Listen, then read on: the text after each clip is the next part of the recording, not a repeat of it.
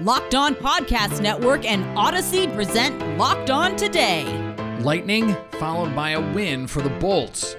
Did the Red Sox have the advantage over the rival Yankees? Plus, have any of the rookie QBs figured it out? I'm Peter Bukowski, starting your day with the stories you need to know and biggest debates in sports. You're locked on today. Searching all major sports. Found. Let's start with the biggest story. The Los Angeles Chargers get another marquee win after taking down the Kansas City Chiefs. They take down the previously unbeaten Las Vegas Raiders 28 to 14 at SoFi Stadium on Monday night, thanks to some timely turnovers on defense. And of course, Justin Herbert doing Justin Herbert things. Austin Ekeler chipping in as well. Joining me now from Locked On Chargers, Daniel Wade. And Daniel, this is a team that has has shown flashes of some really great stuff. There's still some some inconsistencies, some things where you go, man, if they tighten that up, they could be really, really good. What was your top level takeaway from this game? I mean, I thought it was just the Chargers continuing to get away from the things that have doomed them in the past, right? Because such a dominant first half by them, go into halftime 21 to 0. The defense had allowed one first down and had sacked Derek Carr twice. I mean, you can't ask for anything much better than that. And then the other thing is just continuing to be aggressive. Like Brandon Staley just keeps on doing it like it's nothing from his own side of the field. I mean, another fourth down he went for in the first half ends up in a punt and you forget about that. But he continues doing it in the second half.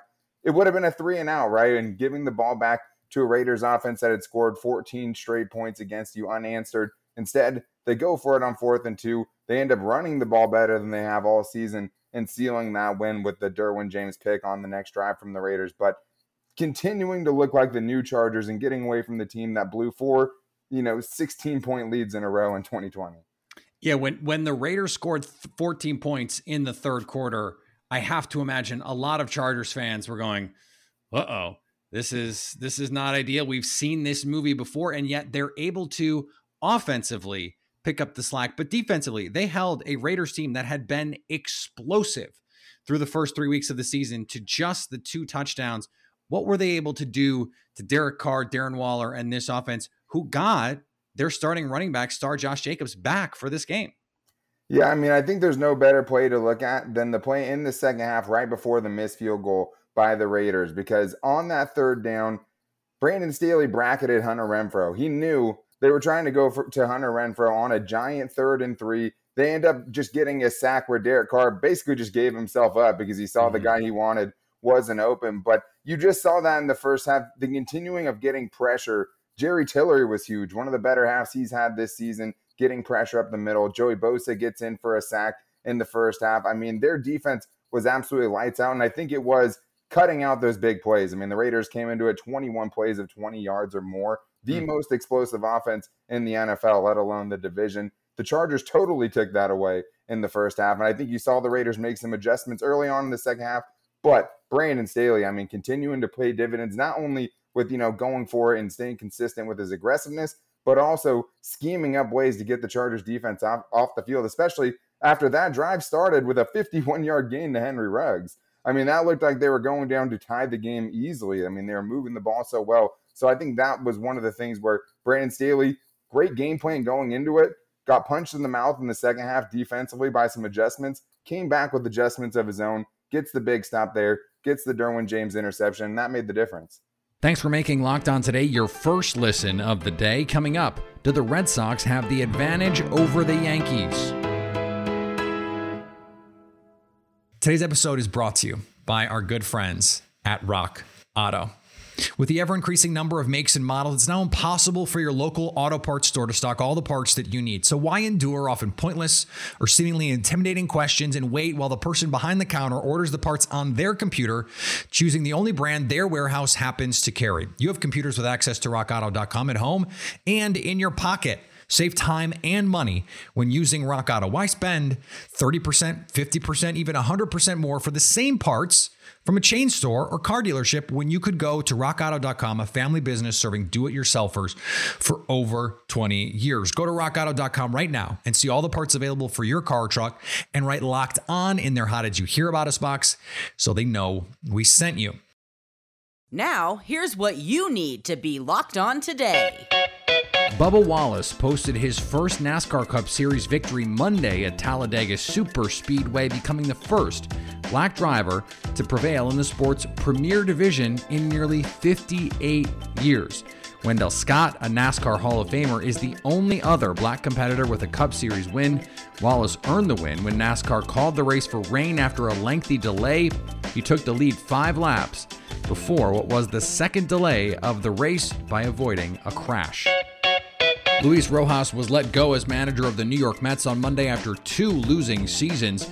The team declined its option on Rojas' contract for 2022, making the announcement a day after the team finished third in the NL East at 77 and 85 in billionaire Steve Cohen's first year of ownership. The move was no surprise, the first of several significant changes coming again this offseason for a club seemingly in constant turmoil. The Washington football team has placed head athletic trainer Ryan Vermillion on administrative leave for what a spokesperson called an ongoing criminal investigation unrelated to the club. The Drug Enforcement Administration and the Loudoun County Sheriff's Department conducted a search at Washington's practice facility on Friday. Team officials did not know about the investigation until DEA agents showed up at the facility on Friday. Pretty hard to say that it is unrelated to the club when the DEA shows up knocking on your door. I get what they mean, but like, mm, I don't know about that. The Jets got their first win against the Titans in week four. How can Tennessee prevent the Jags from getting their first win again against them in week five? Tyler Rowland here, host of the Locked On Titans podcast, with your Tennessee Titans biggest question heading into a week five matchup on the road against the division rival Jacksonville Jaguars. And for the Titans, the biggest question is very, very simple. Can they get the offensive line fixed? Barring an absolute collapse by the two teams playing on Monday Night Football to finish week four, the Titans will finish four weeks of the season as the worst pass protection team in the NFL, giving up a league leading 17 sacks. And this is an incredibly jarring number when you consider that the Titans finished the 2020 season with only 24 sacks through 17 weeks. So having 17 sacks through four weeks is an abomination. And if the Titans don't get the pass protection cleaned up soon, it will derail the season. So the biggest question for the Titans heading into week five by far is can they fix the offensive line? That's what happened last night. Here's what to look for coming up on betonline.ag, your number one spot for all your pro and college football action this season. It's the AFC North leader in Cincinnati against the NFC North leader in Green Bay. The, the betonline.ag line for this game has the Packers three and a half point favorites. The Chiefs bounce back after a two game losing streak and are two and a half point favorites over the Buffalo Bills at home, who dropped 40, the Bills did, in a shutout against the Texans. The Chiefs at home giving less than a field goal. I would be all over that. For the AL wildcard game against the Yankees and Red Sox, the betonline.ag line has New York favored by a run and a half. For all your football gambling needs, betonline.ag has you covered. Head to the website or use your mobile device today to sign up to receive a 50% welcome bonus on your first deposit. And don't forget to use that promo code locked on. Is another story you need to know. The American League playoffs are going to have a heavy AL East flavor. First in the wild card game, it is Yankees Red Sox for the right to take on the Tampa Bay Rays. And in either case, it is going to be an uphill battle for either one of these teams, despite the seasons that they have had. Joining me now from Locked On Red Sox, Lauren Campbell. And, and as we look at this matchup, these are teams that are I don't know, they're familiar with, with each other a little bit. They've played each other a few times.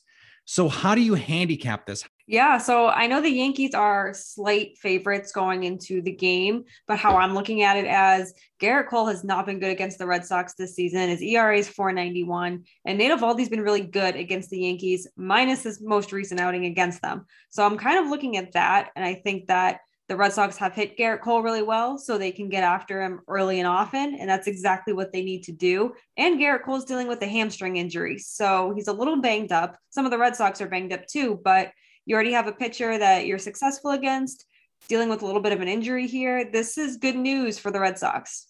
The Red Sox have have been streaky uh, and and have been playing uh, very very roller coaster baseball. Now that is the nature of long seasons. So how do how do you account for form here?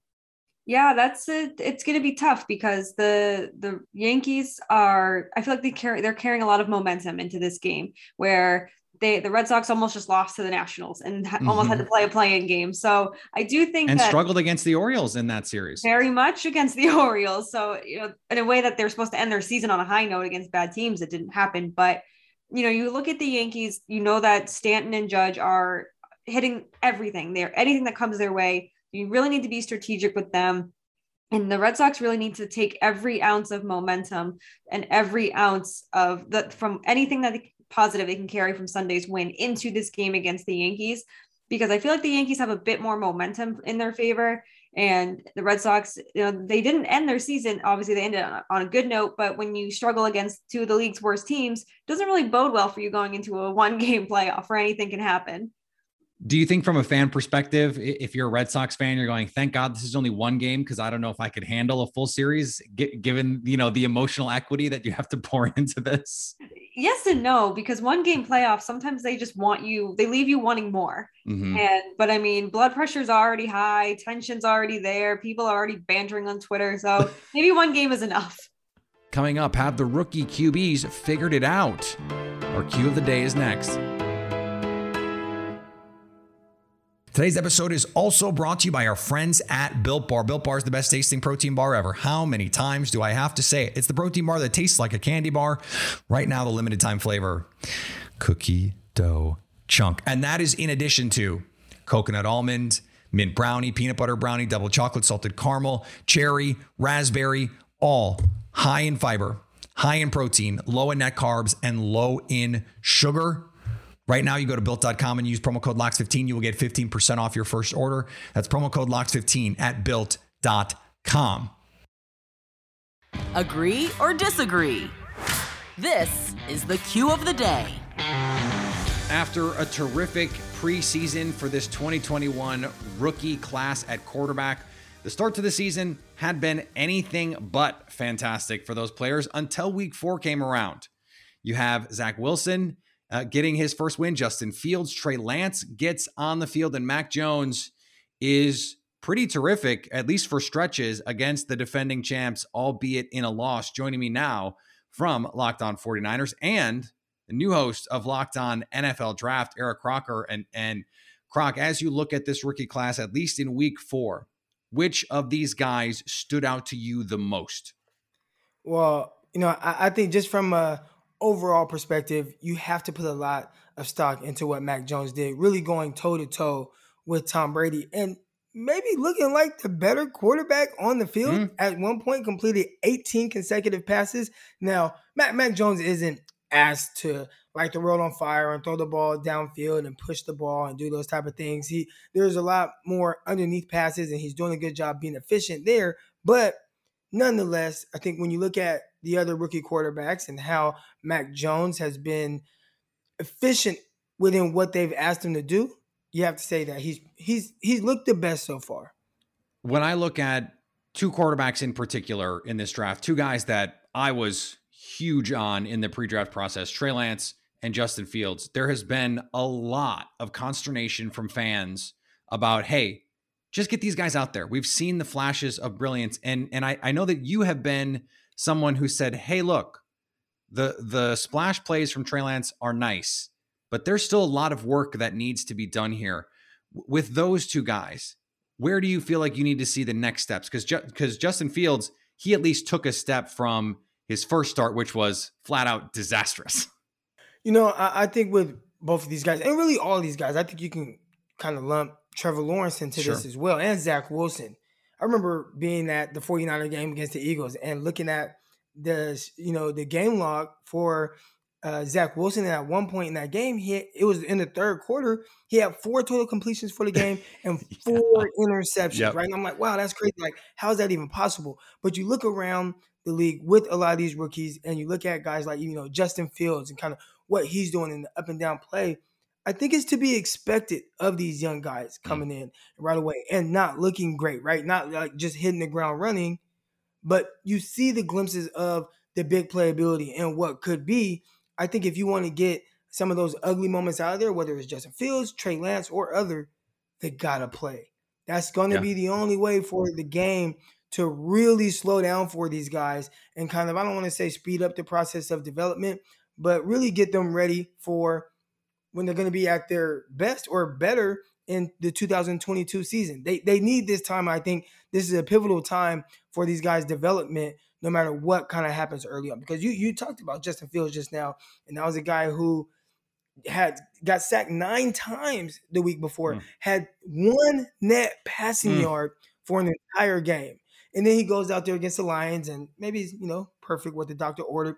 Got to go against a defense that's not great, but got to show what we thought he would be, right? From the standpoint of being able to push the ball down the field and utilize his legs and make some plays, you know, all over the field. It was great to see, but I think he needed to go to, through that Bengal, that Browns game to get to that point. So I think all these guys, man, there, there's been some ups and downs, but they need this time and and an opportunity to really work through it. And finally, Jaguars head coach Urban Meyer said Monday he apologized to his team, his family, and owner Shad Khan after a viral video surfaced over the weekend that showed a young woman dancing close to his lap at a restaurant in Columbus, Ohio. Meyer said he and his family members went to his restaurant, Urban Meyer's Pint House, on Friday night, and people at a nearby event asked to take photos with him. Meyer said he should have left when people tried to get him to dance with them. Meyer said his family was understandably upset after the nine second video showing Meyer sitting at the bar in an Ohio State pullover while the young woman danced close to his lap was posted to social media on Saturday night and quickly went viral. Honestly, the most surprising thing about this story is it happened in Ohio and not Florida, where the team plays, where presumably he spends a lot of time. Unbelievable stuff. Thanks for making Locked On Today your first listen of the day. Now that you've got the news, go make some money. Listen to your second listen, Locked On Bets. Download and subscribe free and available on all platforms.